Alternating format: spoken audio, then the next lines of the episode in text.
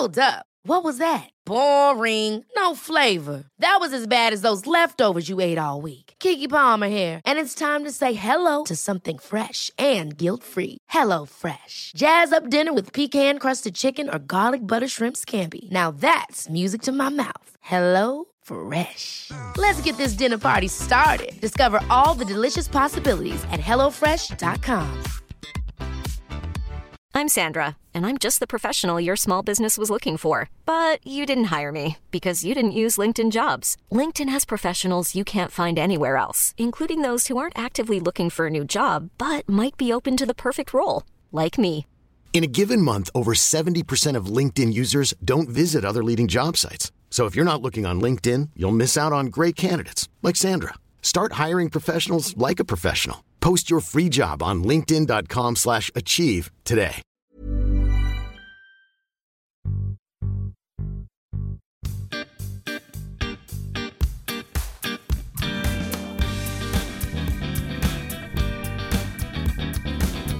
Hello, we are in celebratory mood this month on the Pubs, Pints, People podcast.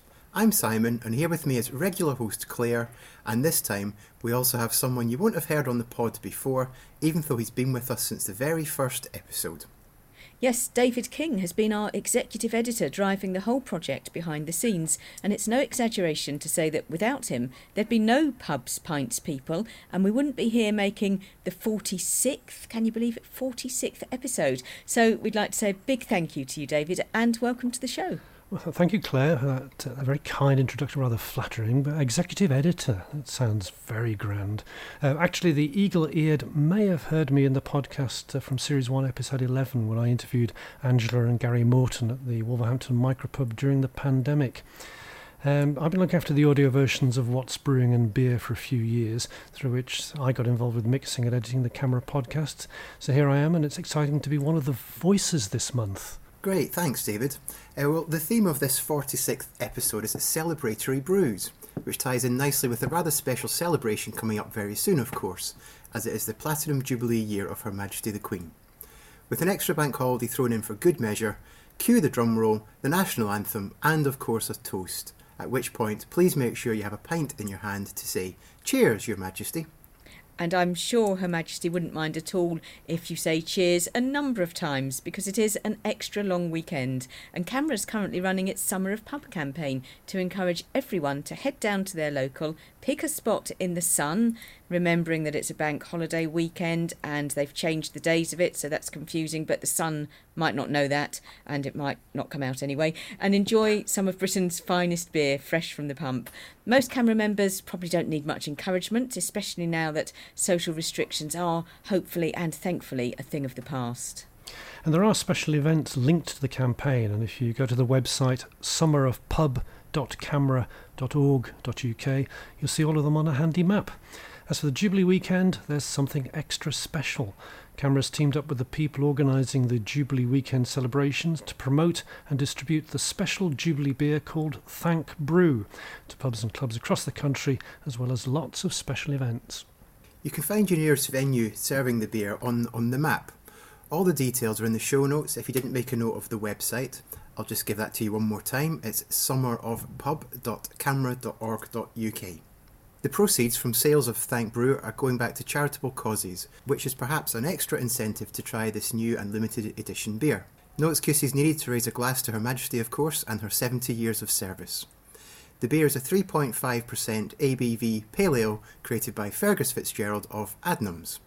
Yes, I spoke to Fergus uh, along with Christian Barden, who's an advisor to an organisation called the Good Beer Co. So I started by asking Christian all about the Good Beer Co. The concept's relatively simple. It's uh, to make it easy to enjoy good beer and support a good cause that you care about. And um, the Good Beer Co. was founded by our learned friend James Grugeon, based down in Australia, uh, who's got ties between Australia and, and the UK. And it's all about sort of good causes, good brewers, good businesses, and good beer drinkers uh, to do as much good as possible. So it's, uh, you know, it's very much, uh, he was ahead of his time, you could almost argue. It's a social enterprise enterprise beer company, and he raises funds and awareness uh, for the good causes uh, around the world. So it's a, it's a great concept, and uh, it's something that sort of Fergus and I have on board with in order to help this particular campaign, which is Thank Brew.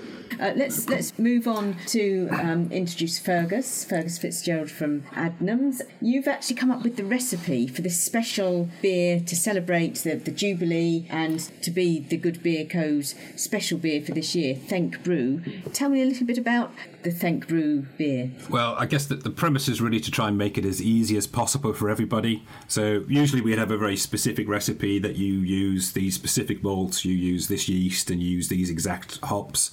But for this for this recipe, because we want so many people to get involved, and we don't want people going out trying to find the, the latest sort of fashion hop, we want people to, to get involved as easily as possible. So actually everyone can do this, and there's no excuses not to be able to brew it.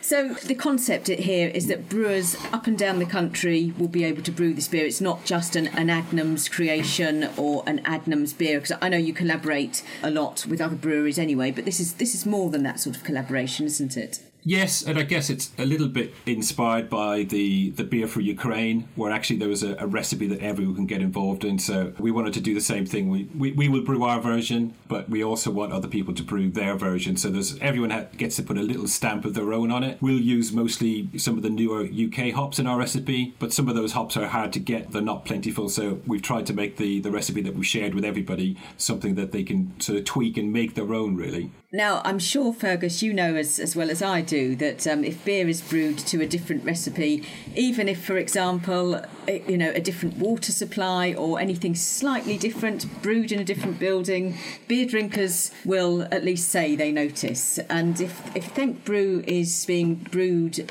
all over the place but badged everywhere, will the, will the real die-hard beer drinkers need to go to every single pub in the country to make sure that uh, they've tasted every different possible version of it? That's a, that's a fantastic idea, Claire. That's what people should absolutely do. They should go and find this beer in every pub they can find over that over that bank holiday weekend. Because it will it will taste different. So, as you say, Claire, obviously the, the, the, sort of raw materials we talk about, like you know the, the hops and the malt, they obviously people know they change the flavour. But things like water and yeast have a huge impact on flavour, and even the shapes of vessels, the, the height of a vessel, whether it's an open fermenter or, or a, a closed pressurized vessel, all those things will change how the beer actually comes out. So we, yeah, I think that's a great idea, Claire. I fully endorse people going around the country to try and find as many different variations of Thank Brew as they can. Well, Christian, I think it will be quite easy to find lots of different varieties of, um, of Thank Brew because I imagine quite a few pubs are very keen to get involved in this campaign. Uh, yes, we've had tremendous traction so far. Pub companies as big as Punch uh, Pubs putting their support behind this, as well as uh, a number of some of the, uh, the big name breweries, you know, from Adnams, as well as working with uh, the Big Drop for the 0.5% uh, alcohol variant that we've got. So the intention is to have a minimum of 70 breweries involved. 70 obviously falls in line with the with the Jubilee, and then in a perfect world, sort of over 5,000 pubs, which is kind of about 10% of the UK's pub and bar outlets. That would be fantastic. Uh, over 70 breweries. I mean, I, I know there are hundreds of breweries um, around the country, but could any brewery take part? So, for example, um, they don't have to be big breweries, whether it's Adnam size or, or somebody just brewing in a shed in their garden kind of thing. So, it's, it's really something that you want lots of people involved with, isn't it? It is something that we'd like every brewer to, um, uh, where they have the means to be involved, um, to do so. And uh, and of course, with 3,000 breweries in the UK, then there's a, a, wealth of opportunity for people to get involved. And of course, this is Fergus touched on it beautifully. This is all about bringing communities together. So um, uh, it's not just in the local pub, it's not just the local brewery, but of course, uh, it uh, it also extends to pub chains. It also extends to street parties and the big Jubilee lunch, etc. So for breweries and and pubs to get involved, then it's www.thegoodbeerco.co.uk. Uh, follow that through to Thank Brew, where you can download Fergus's tremendous recipes, uh, which in turn is where pubs can log their interest and download uh, information and point of sale for promoting uh, the event in their pubs. And uh, and what I should say as well is, uh, and we've only just found out today that there's a record 50,000 people have already registered to host a big Jubilee lunch, which links with this campaign. And uh, that uh, there is uh, a record number of uh, 15 million people uh, expected to attend a big Jubilee lunch um, over that long weekend as well. So we're connecting both the on trade and the off trade together to bring a, a unique experience and a fantastic opportunity. That's fantastic, and I imagine that um, just sort of getting the, the, the, collateral, if you like, out there, the, the, the pump clips, you know, everything that is going to promote this this beer, that must be a huge task as well a huge task, but taking care of the joys of um, the digital era that we live in, that um, these things are, are, downloadable as part of those pub POS packs or the uh, the brewery POS packs as well. So um, it uh, it allows you to kind of move fast uh, and uh, and also make sure that the brand is out there uh, promoting uh, the good cause and and saying a big thank brew. So, Fergus, we've talked a bit about the, the alcohol version of the of the beer, if I can mm. call it that, three point five percent version, I think it is. But you've also worked with Big Drop, not that far away from Adnams, just down the A12 in Ipswich. And tell me about uh, how that's come about.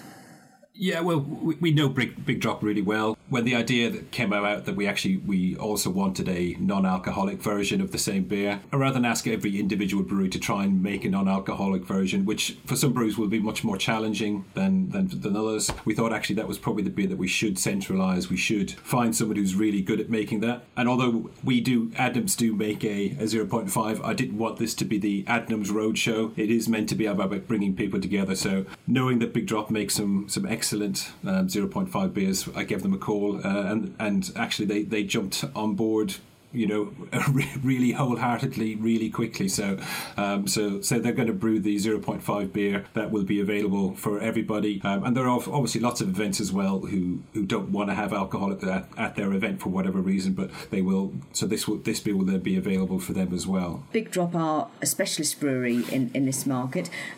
I imagine though that if they're if they're doing the whole lot for the whole country, that's going to be a, a, a big ask, isn't it? A lot of capacity they'll need. It is, um, and uh, we hope it will be the largest 0.5 brew for charity uh, the country's ever seen. So we, we need as many pubs and as many many people organising events to get onto the, the website and register interest, and, and they can start ordering that beer. So so Big Drop have a have a good idea of how much beer to brew. And one more thing about the recipe, but how do you know that they're going to get it right, basically? Uh, well, I guess we, we know the quality of the breweries that are signing up, so I've got every faith that, that people can uh, people can make a really quality beer. But um, as, as long as they've got a beer that brings people together, whether one beer is a bit hoppier or a bit darker or, or a bit more astringent than another, um, then I think as long as it's bringing people together, that's really the main focus of it. Christian, we, we touched on there with Fergus about the charities involved, and, and that really is key to the whole thing, isn't it? The thank brew, the weekend, um, the, even to a certain extent, the, the summer of pub, recognising volunteers and supporting charities. But that, that's a key element. Uh, hugely uh, important, and um, uh, it kind of links three core charities. Um, there's the Together Coalition, there is the Eden Project uh, Communities, and then there's uh, Reset, which is about communities and refugees um, uh, who are homing um, refugees from the Ukraine into the UK as we speak. And so the sort of, how should I say, the collaboration of what we're doing with the beer and the breweries and the hospitality sector is also benefiting the capital collaboration of three charities that are really intrinsically linked in doing uh, well for local communities and, and, and building local communities, bridging divides in local uh, communities to create a more a kinder and more connected environment. So get out there this weekend and have a beer. Let us know how you got on. Uh, let us know at Pubs, Pints, People on Twitter with pictures and stories. Keep an eye on Insta as well because we'll be posting a selection of the best. Uh, we have a Facebook page, and of course, we're interested in any royalty themed beers, ciders, or stories. Maybe you could send a selfie with a beer and a royal if you know any, or just a very special beer that you've been saving for a celebration like this. We'll watch out across all our social media platforms for all your pictures. And I, I don't know whether you've had any celebratory royal special beers, guys, that um, that you'll be drinking this weekend. Ooh, I haven't this year, but at the risk of embarrassing myself, I'm I'm one of these people who buys a commemorative bottle of something and then never quite gets around to drinking it because it's special and, so I kind of save it. And I've I've been to the back of the cupboard, and as I say, at the risk of embarrassing myself, I found a bottle of M and B beer celebrating Wolverhampton's thousandth year. That was from 1985. And the one that's even more embarrassing, um, a Holden's bottle here called Prince's Pleasure, commemorating the royal wedding on the 23rd of July 1986. Wow, that's probably worth something. You reckon? I, th- I think it's probably sour inside, thinking of what happened. But if anybody, yes, if anybody thinks they're of value and they think it could help a charity, I'd be happy to donate them. I, I've also got a, a few beers stashed away on my, my beer shelf of bottles that were brewed for special occasions and have, have never been opened. Um, may, mainly to do with football, though, but um, and I, I can't reach them to, to tell you the dates, but they're probably of a similar vintage, I, I would reckon. Oh, makes me feel I- better. More up to date, though, I have been trying um, Robinson's Queen's Tipple, a bottle of which I picked up in a supermarket um, because I thought, you know, if, if they've brought it out, especially for the Jubilee, you've, you've really got to try it. Gosh, well, there's no way I can compete with uh, David's rather special sounding beers. But um, when, I, when I moved house back in March, it was a good chance to uh, clear out my beer stash under the stairs. And in amongst it, I found some bottles of uh, Fuller's Vintage Ale, including some doubles. So over the uh, Jubilee weekend, I think I'll be tucking into a bottle of the 2015 Fuller's Vintage Ale. I do fancy trying this Thank Brew though. That sounds that sounds really good. Now, as with all the episodes this season, we're on tour around this great nation of ours, and this time we're in Glasgow, which is seeing the return of its Real Ale Festival, all happening on the 16th to the 18th of June. Most of us go to beer festivals and are served beer and cider in excellent condition, and I'm sure CAMRA members would expect nothing less. In this season of podcasts, we've been getting a real insider's look at beer festivals, and today we're going to hear from a festival steward. Well, you might actually wonder what does a festival steward do? Well, don't worry because we've got one here to tell you all about it. Uh, Let's just say it's a, it's a vital and largely unsung role. Obviously, they're the first port of call for visitors to a festival. They keep everyone safe throughout the duration of the festival and do whatever is needed to keep the show on the road. Remember, all CAMRA festivals are run by volunteers, and that includes the stewards. Walter Ross is one such volunteer festival steward at the Glasgow Real Ale Festival, and I spoke with him earlier, so here he is to give us the lowdown on his role and experience as a steward. Walter, some of us only ever attend festivals as, as customers, so what's it like being on the other side of the fence and, and volunteering for a CAMRA festival? It's actually a very, I find, rewarding experience. As I say, over the years, as I've been volunteering now at festivals for about 30 years. And over that time, I have met a lot of very, very good friends. So I find it very rewarding. 30 years, that's a very long time, so what sort of roles have you held as a volunteer in that period? Majority of the time, uh, I have been stewarding.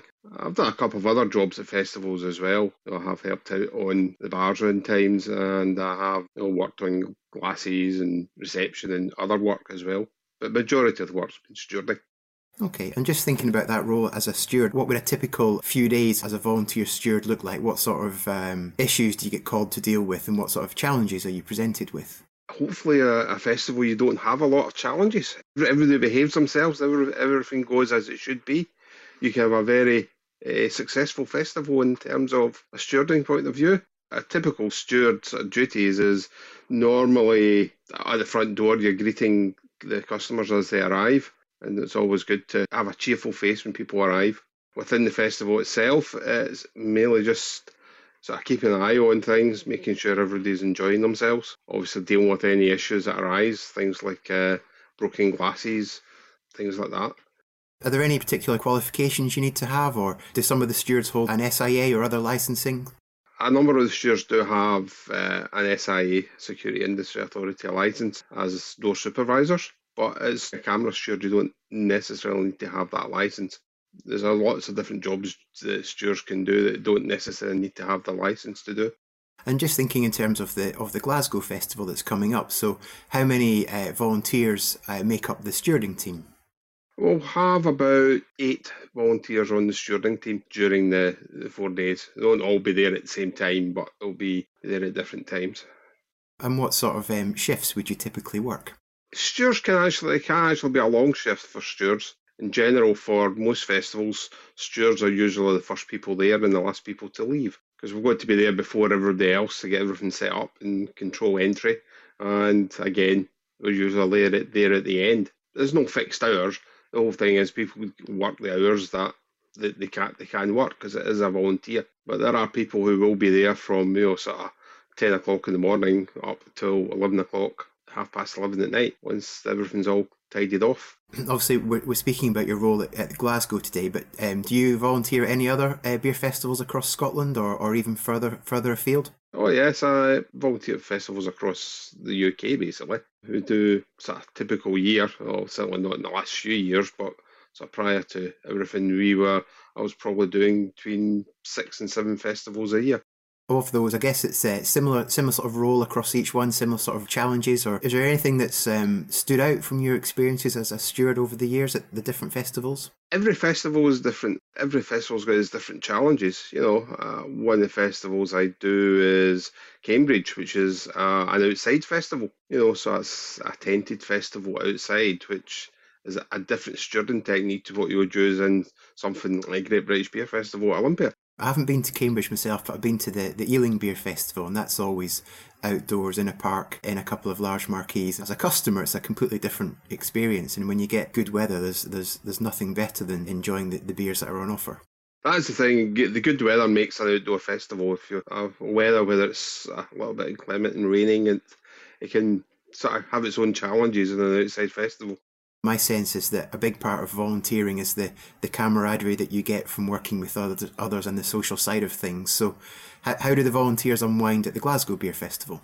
At the end of the, the night, we'll, we'll sort of get together, have a chat, maybe have a have a beer before everybody goes off home. Usually at the end of the festival itself, there's usually a of a staff party. Everybody just sort of unwind when everything's finished, you know.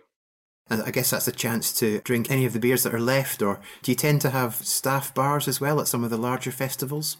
Some of the larger festivals will have a dedicated staff bar area. but Most of the sort of smaller regional festivals, usually just a selection from the main bar that staff would get, you know, either during the day. Typically, when you're stewarding, especially if you've got your SIA license, you're not actually drinking until the end of the evening when uh, everybody's out and officially off duty. Yeah, that's quite a different experience from, I guess, if you're volunteering behind the bar. My experience is I've seen some volunteers who are able to, to sample the beers that they're serving, but I suppose when you're in a in a security role, it calls for a different approach as a volunteer. Yes, that's it. You know, as I say, we've got to deal with people we can't really be seen to be drinking ourselves. I also cover first aid as well at some festivals. So again, for that role, drinking before doing anything isn't advisable, you know. Just thinking, in terms of anyone who's who's thinking of attending the, the Glasgow Beer Festival during June, do you have any top tips for them, or things to look out for, or any you know secrets from behind the scenes that you'd like to share? The main thing with the festival, it can get busy. Most festivals is limited seating at, so be prepared to, to stand for a little while because not always going to be seats available. If you can pre-purchase tickets, that's a good way of making sure you can get in. I was looking on the on the festival website before we spoke. It looks like there'll be a great range of beers, but also some spirits and some some wines and possibly some mead available as well. So there's a little bit of something for everyone, I guess. Yes, I found over the years that having alternatives to beer encourages more people to stay longer. You know, especially if you get couples arriving, you you get one who's into beer, one who isn't. You tend to find that they only stay for a few a few beers and leave. Whereas if you've got alternative drinks for people you know, people stay longer and it just makes a better experience for everybody. And um, just thinking beyond the, the, the festival and uh, the, you know the wider Glasgow region, um, if any CAMRA members or listeners to the podcast are planning to visit over the coming months, which you know pubs or, or tap rooms would you recommend people put on their to do list? There's a, quite a few pubs in Glasgow. One that I sort of frequent, uh, I think, is the State Bar in Holland Street. That's a very good one. Uh, another one is also, also the uh, Bonaccord in North Street, and both of these are actually fairly close to each other. They normally have a, a reasonable range of beer between the two pubs. Yeah, I think we should all raise a glass to Walter and all the other fabulous volunteers who make our beer festivals happen. Because let's not forget that many beer festivals have been absent for the last two years and some are only just now returning. So we have links to all the CAMRA Beer festivals in the show notes if you want to check out the latest information for your area. And don't forget, of course, the Great British Beer Festival is back too. That's the 2nd to the 6th of August, and tickets are selling fast, so don't miss out. Now, correspondent Alison Tafts is chatting with Adam Green from Old Street Brewery, which actually started off on an incredibly small scale, but now makes amazing, one of a kind, and great celebratory brews. So I'm here with Adam Green. I just wondered where you are in the world. Yep, so we are the brewery and myself, we're, we're located in Hackney Wick uh, in East London. So it doesn't sound like a Hackney accent you've got there, Adam. So uh, where are you from originally? Yeah, so definitely not from London. Uh, this is very obvious. Uh, I'm originally from Phoenix, Arizona. I've been here in London for over six years now. And were you brewing before you arrived in London? Uh, not in any sort of commercial sense. I did, you know, home brewing sort of just on amateur level. Um, and it wasn't really until I moved to London and saw the way the beer scene was here. And it was very much still sort of not its infancy, but it was still quite young. Um, and it was just the thought that, you know, if there's ever a time to start a brewery, now's the time. So tell us, how, how's it been? How have you sort of established yourself? I basically, bought my first brew kit in the summer of 2016 and just started home brewing, you know, two, three times a week, you know, spending all my money that I had on hops and grain. You know, as a lot of home brewers and, uh, you know, commercial brewers will identify with that. It's a passion that just kind of takes over everything. You stop going on trips, you stop, you know, paying for anything else, you're just buying hops, you know, and grain um, and every little piece of equipment you get your hands on. I got the opportunity from uh, Nigel Mother Kelly's, the owner of Mother Kelly's. He had a pub under near King's Cross, Queenshead pub, and he had a little 100 liter brew kit there. Gave me the opportunity to brew in there. So did that for about a year with uh, was the co-founder Andreas, and so we just sold beer to the pub above. And then you know, that was that was a great opportunity for us to kind of realize, okay, do we actually want to do this, you know, for real? And the answer was obviously yes. Uh, so we went out and uh, it's a weird thing, you know, trying to ask people for money because we didn't have a lot of money ourselves. Uh, we kind of landed on 50,000 pounds as the target that we need to start the brewery, which in hindsight, way too little amount of money. Uh, definitely, it's, uh, I would never do it again for anything less than, you know, sort of six figure money. But, you know, it, the, the beauty of starting a company when you're, you know, don't know much about what you're doing is the naivety is a blessing with that same brew kit, uh, we took it out of the Queenshead pub and then brought it to an archway in Bethnal Green, and then just sort of built some tables, built, built a little bar, and uh, over the next couple years, just slowly, you know, upgraded the brew kit and uh, went from that 200 liter brew kit to uh, we ended up buying the pressure drop, the old pressure drop kits Yeah. in uh, Yep. was early 2019. And that really changed things for us, you know, because the quality of the beer was able to go up dramatically um, with, you know, sort of the, the higher quality kit and stuff like that. And then in November 2020, we took on the Hackney Wick site, which was definitely a risk because it was the, you know the height of the pandemic. But it was such a great opportunity. It was right next to Howling Hops Brewery, uh, Crate, uh, Truman's is brewing right there. Very much uh, up and coming area. And then the on-site uh, sales there at Hackney Wick is just great. Summertime, you know, the bar is full of people, the whole area is just full. So it's allowed us to kind of relax a little bit and then focus on the wholesale and sort of um, you know focus on the quality of the beer a lot more. Um, tell me, you've got some amazing looking, uh, huge imperial stouts that look distinctly uh, special occasion to me. So one of the big ones we got is our pumpkin stout. So we brew that once a year. Um, it's called 24 Hour Pumpkin People. But as soon as the harvest comes out, we get an entire pallet of pumpkins. You know, the, not not your typical jack o' lantern pumpkin. These are um, you know ones that uh, high quality ones that you eat. And then we go, we chop up every single pumpkin, skin it, and then we chop it in small cubes. Then we put it into uh, ovens for 30 minutes and pour, smash it down, pour honey on top, and then cook it some more. And then we put about 300 kilos of this pumpkin into the mash uh, with you know some barley and grain and oats and stuff like that. And then we do two mashes, and then we do multiple boils. So we're boil, so that we call it 24-hour pumpkin people. It's only it's almost a 24-hour brewing process to get this beer. And there's a reason why we only do it once a year because it is very time consuming to do. It's not something you can make every week, obviously. Pumpkin beers in America, you know, it's sort of like if you, you know, the pumpkin spice latte season kind of comes around October, November. Uh, in America, it's a big thing. Uh, here in the UK, we're trying to make it a trend, but um, it is a bit of a struggle convincing people that pumpkin beer is good because it's loaded full of cinnamon and allspice and nutmeg, uh, cloves, and vanilla. So if you're if you're not uh, you know not familiar with these sort of pastry stouts, it is like what the heck is going on in this beer. I see that you've done a no figgerty imperial stout as well, which looks super rich. So we did that one with Deviant and Dandy Brewery. That was, uh, one of our first collabs we ever did. Um, and so we brewed that one twice. Uh, this last batch, we actually uh, rum barrel aged it over at uh, Deviant and Dandy. And that one is, uh, it was for something we brewed it. Tonka Bean had just come out. You know, it was, well, it hadn't just come out. I say that it was, it was just kind of getting on the uh, eye of you know sort of the culinary beer world. Um, and so Tonka Bean's amazing. I've never had it. it. has very much the sort of a cinnamony sort of vanilla uh, taste to it. So we built, you know, brewed the, you know, the big imperial stouts with a base, and then we put, uh, it was figs in there, and then obviously the name No Figgity comes from, and then put the Tonka bean in there, and then barrel aged it for six months. It's one of those that you know, so it was our first time doing any barrel aging, but you really do see what barrels can bring to a beer if it's done properly. And it really did just add a whole level of complexity being in those rum barrels as opposed to the original beer that we uh, produced. And and you also make some really sort of big and impressive looking uh, double IPAs, I think. Yeah, so we uh, our first. I mean, we've always sort of made double IPAs because I love the beer style. Uh, Pliny the Elder is my favorite favorite beer in the world, um, and I've never had Pliny the Younger. You know, we're talking Russian River out in California. Yes, uh, it's one of those beers I've always wanted to get my hands on. But unless you're in San Francisco in February, you can't get it. Um, it's very selective. So one of these days we'll make it out there. Well, where would you sort of say those big double IPAs? Where do they fit in? Uh, for me personally, you know, imperial stouts, you know, big double IPAs I typically start off, you know, if I'm going, it's a Saturday, I'll drink, I always start out with a lager. You know, lager is my favorite beer style outside of a sort of West Coast IPA.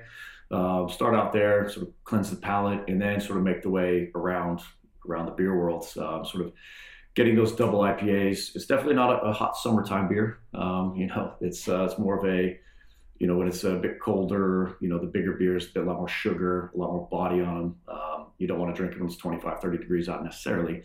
Uh, but the for me, as as from a brewing perspective, when you get these bigger beers, what you're able to get out is a lot more flavor. You know, so nothing against pale ales and sort of these you know other hoppy beers. When you start getting higher ABV, the way that the alcohol interacts with the hops is where you really start to get a lot of big punchy flavors. You know, especially when we get these big hops, the Mosaic, the Citras, the Centennials, uh, coming out of Yakima Valley.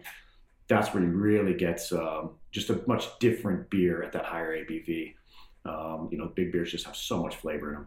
Yeah, and I'm, I'm thinking there we've got this opportunity with food matching with these styles. Mm-hmm. What sort of meals would you suggest with those kind of big dippers? Yeah, it's a good question um, because it's it's the I mean it's almost a beer that I would have after the big meal. You know, something like it's like especially when you talk about the big stouts, uh, they are a lot of times dessert beers. You know, so after you've had your big meal and then you kind of sip on them you know, or sip on them throughout the meal. Um, me, for when I'm eating a meal, like I really like the lambics, you know, having like a nice Cantillon or something, table beer during a meal. That's that's you know the way that I like to go. Um, but the big beers, yeah, they're very much just sort of like an end of the night, you know, sort of uh, nightcap. I think yeah. in a lot of ways.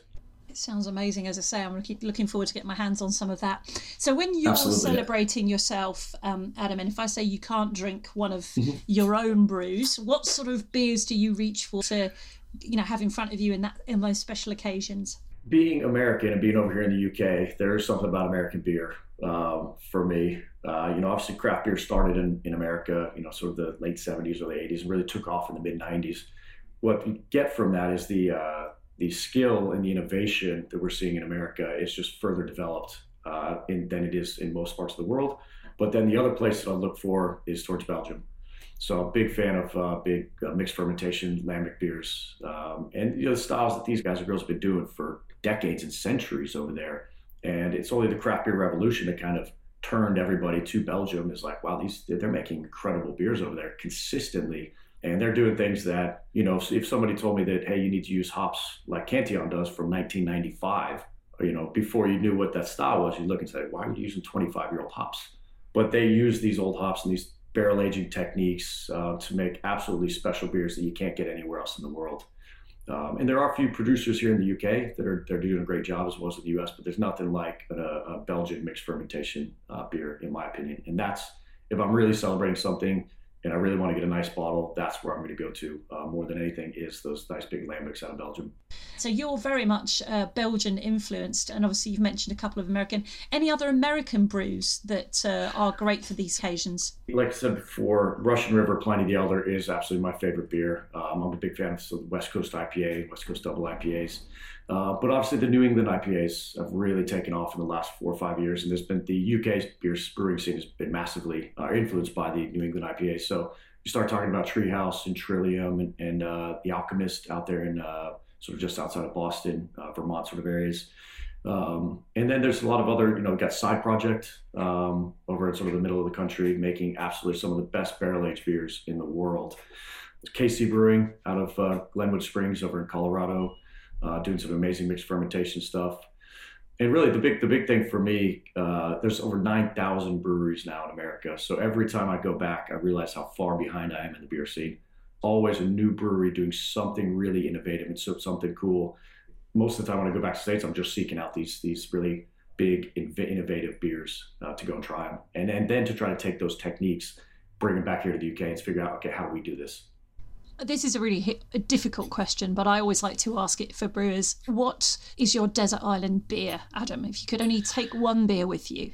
Yep, I think that's got to be Augustiner. Helles Lager, absolutely. It's just if I mean lager is my my typical day to day drinking beer. Um, not macro lager, obviously. We're talking sort of a craft or more traditional German style lager. But if there's one beer that I was going to drink forever, it'd be Augustiner for sure. Adam, any other advice or tips for our uh, our beer loving friends here, especially if it's a special occasion they don't mind spending a few extra pounds? Yeah, so I mean, I think for just the not sort of special occasion, but just in general, I think the biggest thing uh, for a beer consumer uh, is, and I, this sounds a bit ridiculous, but just drink a variety of different beers. There are so many amazing beer styles out there in the world. Every time you have one of these beers, whether it's an alt beer uh, from Dusseldorf or you know a, a Kolsch from Cologne or any anywhere that really specializes in something, you can get the top quality product. You really just develop those taste buds to allow yourself to appreciate all these beers. So it's just going out, trying different beers from the best producers, um, and just exploring everything that's out there and developing your palate. Pumpkin stout sounds a bit more like a, a, pudding to me, but I'm not keen on pumpkin pies and things like that either. But the, the pastry style, now big in the US apparently, and they say that when America has a pastry, we have a full British breakfast. So who knows what style of beer that could inspire.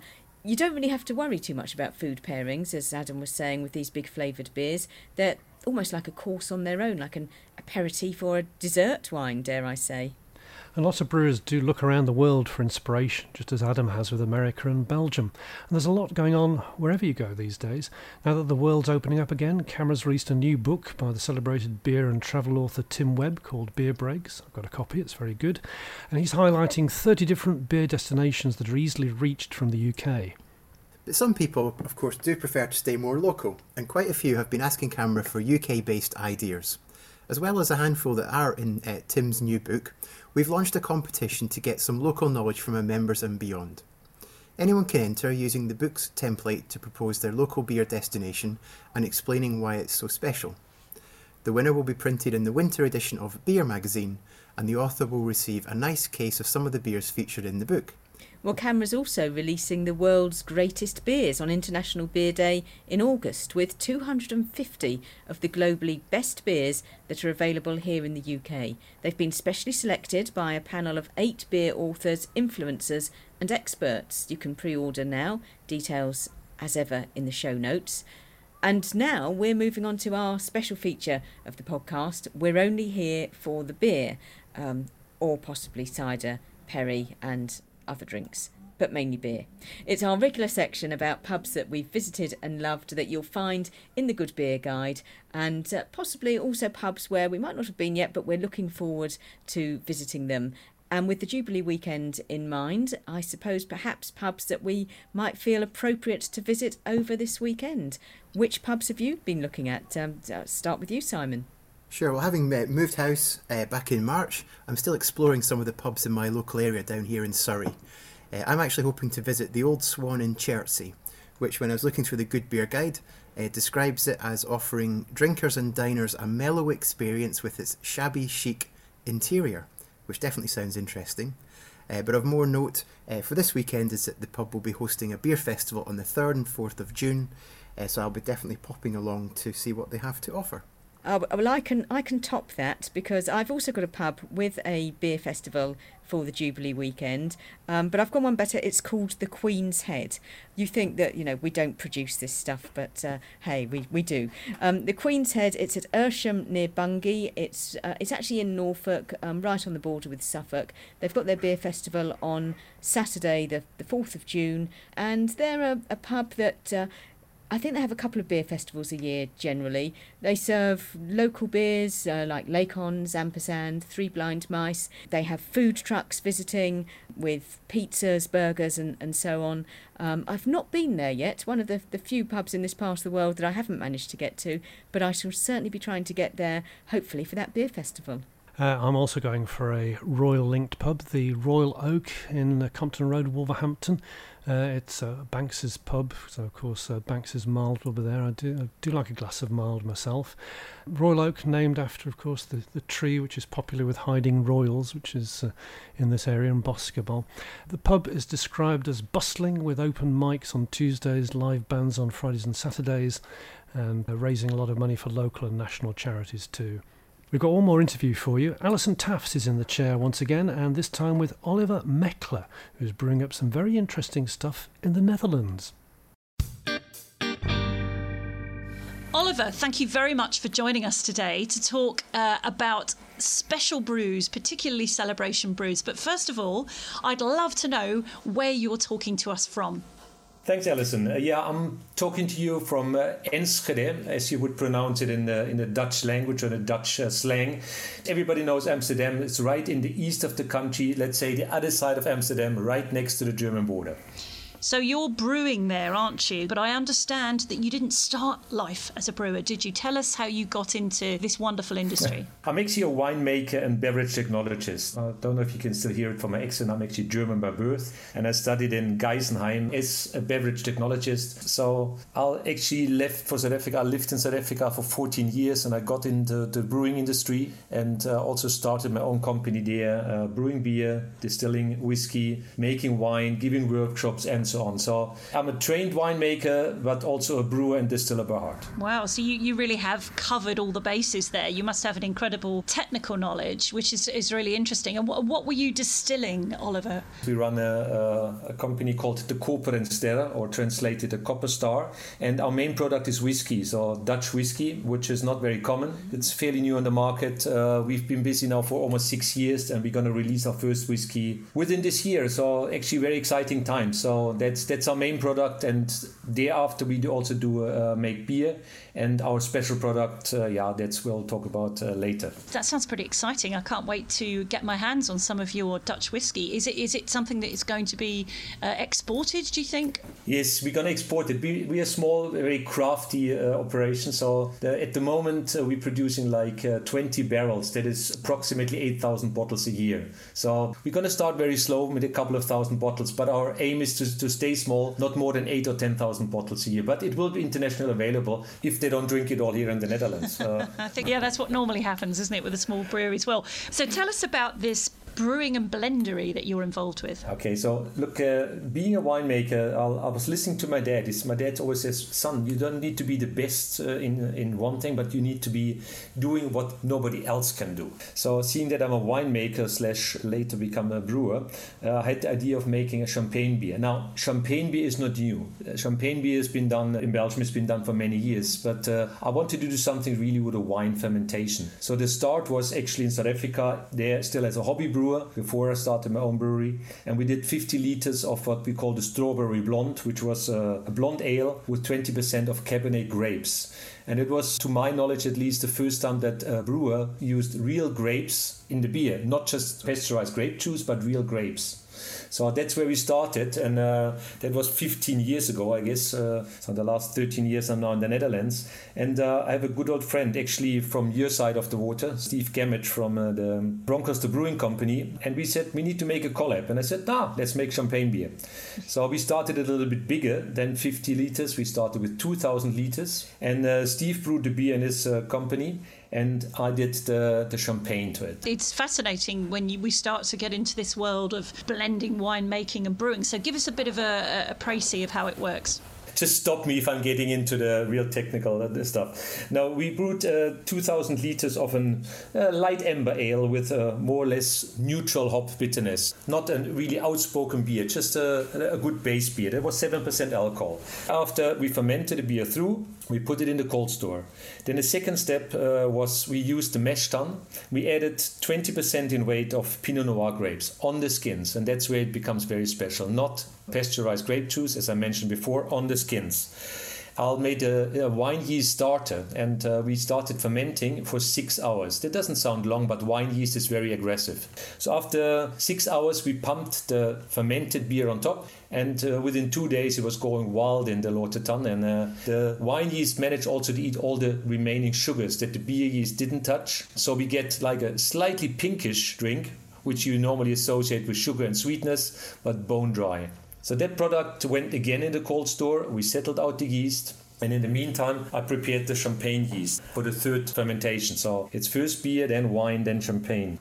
So we needed to bring up the make a yeast starter. That was done for a week and slowly but surely you, you're adding sugar to bring the alcohol level to uh, approximately 9.5%. So the aim was to bring the yeast to the same level so the yeast feels very comfortable. Further, we added more and more beer to it so the yeast could also adapt to the environment beer. Thereafter, we had quite a large amount of, of yeast starter, like 150 liters, and we added to each of the champagne bottle with a syringe, added the yeast. What we added as well was sugar, and usually a beer is 1.5 bar in the pressure. In champagne beer, or also in a champagne, you want 5 to 6 bar. So we added actually 18 grams of sugar per bottle uh, to bring it to the 5 bar. Then we put a crown cork on top and uh, we kept it in a warm room for approximately four weeks. So the yeast could ferment all the sugars in there and produce the, the CO2 and the pressure. So these bottles were then stacked and went into the cold store for nine months. In these nine months, what happens is the big uh, beer bubbles uh, they were falling apart under pressure. So from a very big CO2 bubble that you see in a beer foam, in a beer bubbling, we're making very fine CO2 bubbles. In French, in the champagne, they call it a mousseux.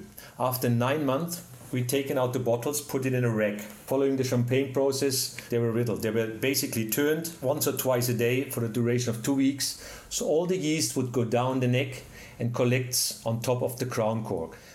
Once we collected the yeast, it's approximately a centimeter of yeast layer there. So we wanted to get the yeast out. So we have an, uh, uh, an equipment that freezes it uh, with glycol at minus 27 degrees. Now I'm getting a bit too technical, I know. Uh, at minus 27 degrees, freezes an ice block. That ice block contains the yeast. So you can turn the bottle upside down, you take off the crown cap, it gets a hell of a bang and shoots out through the whole brewery. We're shooting out the ice block with the uh, immobilized yeast, containing the yeast, and we've got a clear product. That's an incredibly uh, lengthy and painstaking process that you went through there with that particular beer. And the big question how did it taste? Okay look obviously it's my baby and you love uh, you love your baby no matter no matter how it looks like. So it's only 20% of the volume of let's say of the ingredients is grape but the taste is really half half there's a lot of elements of beer in there but also a lot of elements in wine. So you can really taste both of the elements both of them are, are really there. And you get the feeling of the champagne, you get the bubbles, you get also the visual that Mousseux. We also designed a special glass which was a, like a champagne glass, but a little bit wider, so resembling a bit more like a, a good beer glass, like a craft beer one. And we put a, a little rough spot in there in order to uh, release the, uh, the bubbles, like Duvel does uh, uh, in their glasses. Yes. So you get that effervescence of the of the CO2 bubbles. So with all of that trouble and time and effort, it seems certainly a beer that's suitable for a very special occasion and a big yes. celebration. Definitely. Is it commercially available uh, that product, Oliver, or is it just just for your nearest and dearest? Uh, it is commercially available. Uh, we're just getting our website revamped. It's uh, the Koperen Sterre, so it's available directly from us at the moment only, and through the company uh, for my for my good old friend uh, Steve uh, Gamage from Broncoster. And what's it called, Oliver? Basically called Symbiose, or uh, in, in Dutch, or Symbiosis. And it's called, uh, we've got uh, three at the moment. Uh, two are available right now, which is the Pinot Brut. That is the one with a 20% Pinot Noir. We didn't call it champagne beer because it's not, as you know from champagne, it's not allowed. but also, we didn't want to. We, we call it the Brut. It gives you enough indication of being a champagne method. And then we also have a blonde Brut, but that is almost sold out. What we did is instead of using uh, grapes, we use grape sugar just to give it a variation there. That is more leaning towards the beer side, and the Pinot Brut, that is really the wine side. There's a new project that I'm having is called the Nelson Brut Basically, it's an IPA brewed with 100% Nelson Sauvin hop. It was the most expensive beer ever brewed because the hop was not available. I had to buy it from all over the country. And uh, there we, I added 15% of already in fermentation the juice from the uh, from Sauvignon Blanc from Germany from a good friend of mine. So, uh, what other brews have you been creating alongside these amazing uh, champagne beers that you've been making? Seeing that our whiskey is now coming into starting to sell, we're getting uh, more and more whiskey barrels available. And uh, I started now to do barrel aged beers, and I brewed a double bock and made an ice bock with 13.5%. So basically, froze out 40% of the water.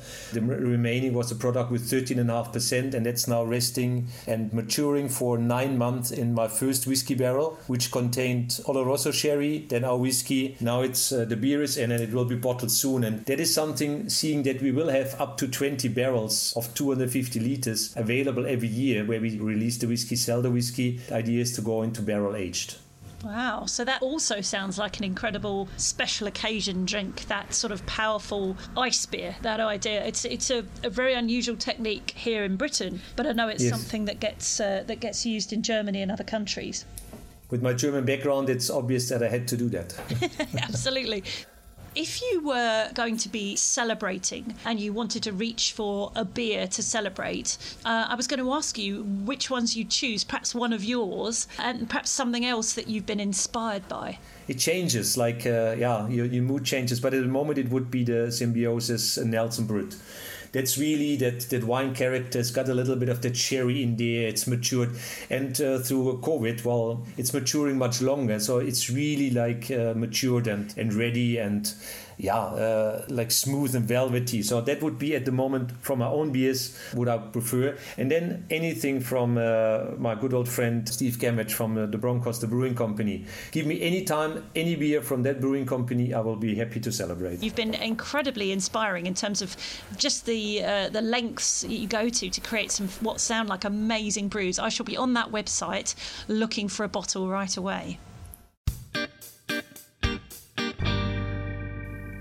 We had an episode on mixed fermentations back in season one, episode 9 to be precise, and from what Oliver says, it sounds like something we could revisit. It seems like there's still plenty of room for invention and innovation if you follow Oliver's mantra of what can I do that no one's ever done before. I definitely feel the need to crack open some of that champagne style beer, which really must be the ultimate celebration drink. It actually reminds me of a, barrel aged Imperial Pilsner from Camden Brewery, which comes in at a hefty 11%, uh, and I got to sample uh, last year. Whiskey barrels and beer also seem to be very natural partners in crime if you like a dram. It's a bit like a Scottish half and half, but of course all in one glass. I think that's whetted our, all of our appetites for the long weekend, and I hope it's done the same for everyone who is listening. And before we sign off, we do just have to talk about our last orders as we do every episode. Uh, now, at uh, this time in last month's episode, I said that I hadn't managed to pick a mild, but I would definitely drink a mild during May and have it as my last orders for this uh, edition of the podcast. And so I've done just that. I tracked down Ampersand fast fashion. It's a 3.6% ruby mild. It's a, a, vegan ale as well, and it's one of their seasonal beers. I've mentioned Ampersand on the podcast uh, many times before, and uh, yeah, I I really liked this one actually. I'm I'm not used so much to ruby milds. Um, I prefer the sort of darker milds, but I really enjoyed this one, and I'm not sure that it'll still be around now that mild month is out of the way. But hope to see it again in another mild month or this time next year.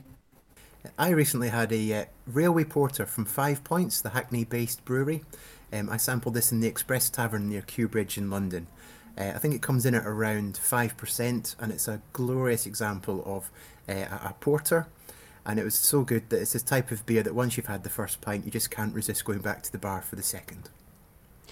And I'm still celebrating Mild Month, as I do all year round. I'm here in the West Midlands, so mild is uh, a good local drink. And I'm uh, having Pig on the Wall from Black Country Ales, uh, 4.3%.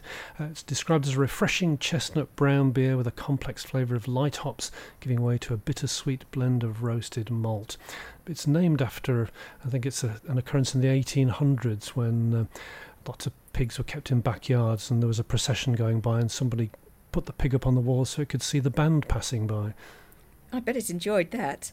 Um, but uh, that's not a beer that I'm familiar with, but it sounds well, a good one. They're a, a, kind of growing chain across the West Midlands. They keep sort of adding a, another pub or two every year, but they have mild, their own mild on throughout the year, and it's a lovely drink. Oh, I shall look out for that one. Now, we do need to say a few thank yous before we close. Um, our script today, written by Mark Lavert. Um, also, thanks, of course, to David King of This Parish, Paul Hadfield, and Simon Clark, as well as Simon Price, for all their help with this show. And we'll be back next month on Wednesday, the 6th of July. We'll be looking at diversity and inclusion in the beer sector. That's a really important topic that's gaining more traction all the time. We'll be talking all about it.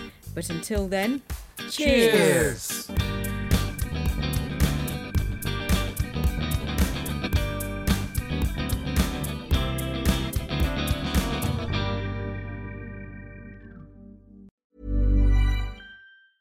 Hey, it's Danny Pellegrino from Everything Iconic. Ready to upgrade your style game without blowing your budget? Check out Quince. They've got all the good stuff shirts and polos, activewear, and fine leather goods, all at 50 to 80% less than other high end brands. And the best part? They're all about safe, ethical, and responsible manufacturing. Get that luxury vibe without the luxury price tag. Hit up quince.com slash upgrade for free shipping and 365 day returns on your next order. That's quince.com slash upgrade.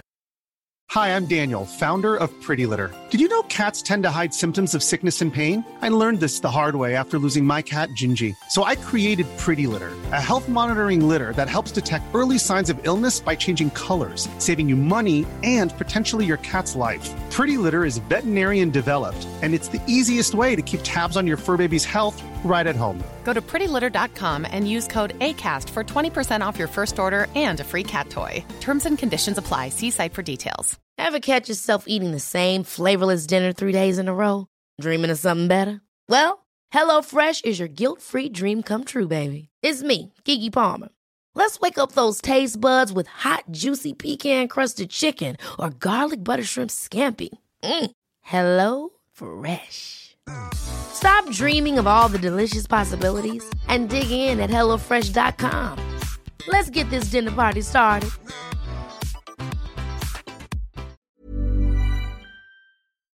How does a free case of beer sound? Yes, you can grab a case for free courtesy of our pals at Beer 52 by going to www beer52.com forward slash people, that's the numbers 52 in the 52, and covering the meagre postage cost of £5.95. And what's more, as a special offer for our listeners, they'll throw in two extra beers for free, so that's 10 unique craft beers. Beer 52 is actually the biggest beer club in the world. Each month, they send their members a case of beer from a different part of the world, and this month it's an absolute belter. Their great European road trip case takes in the best beers from across the continent. So try a crisp, refreshing Pilsner from Norway's Lervig Brewery and a monster 7.5 double IPA from Sweden's Dugges Brewery. On the dark side this month, there's a smooth stout from Copenhagen's To Øl. There's also beer from Croatia, Poland, Germany, Serbia, and Austria, among others. And if dark beer's not your thing, you can choose the light only case. Also included is the ever insightful Ferment magazine and a couple of tasty snacks. And even if after all that you're still unsatisfied, you can simply pause or cancel at any time. So head over to www.beer52, that's the numbers 5 and 2, dot com forward slash people to claim your free case of 10 beers now.